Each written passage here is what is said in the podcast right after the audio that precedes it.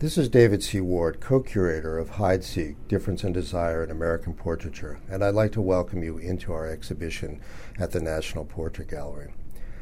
Walt Whitman, the great American poet, forms an indelible presence in the Patent Office building, which now houses the Portrait Gallery.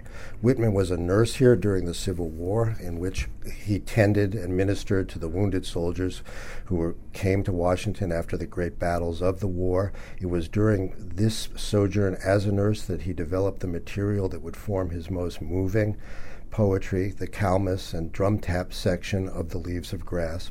Later, after the war, he served as an officer in the Interior Department, from which job he was fired once it was discovered that he was the author of that immoral book, Leaves of Grass. It was an immoral book because it dealt frankly with questions both of human sexuality and of human desire. It is the intention of Hide to follow Walt Whitman in lifting the veil, as he said, on what has been hidden in the discussion of American art history. Hide Seek begins in the 1880s with Whitman and his friend, the painter Thomas Eakins, and the world before difference, before the binary division of the sexes into the normal and the deviant, with the legal codification of the concept of the homosexual.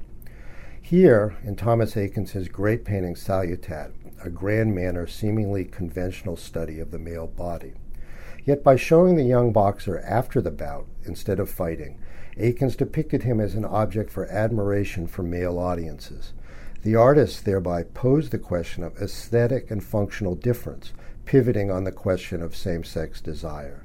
Salutat's elision of this question reflected the complexities of image making that would accrue as legal and public attitudes towards sexual difference hardened in the 20th century. The pantheistic and polymorphous world that Walt Whitman envisioned and that and that Eakins depicted would remain an ideal world, but one that would only be approached or depicted indirectly.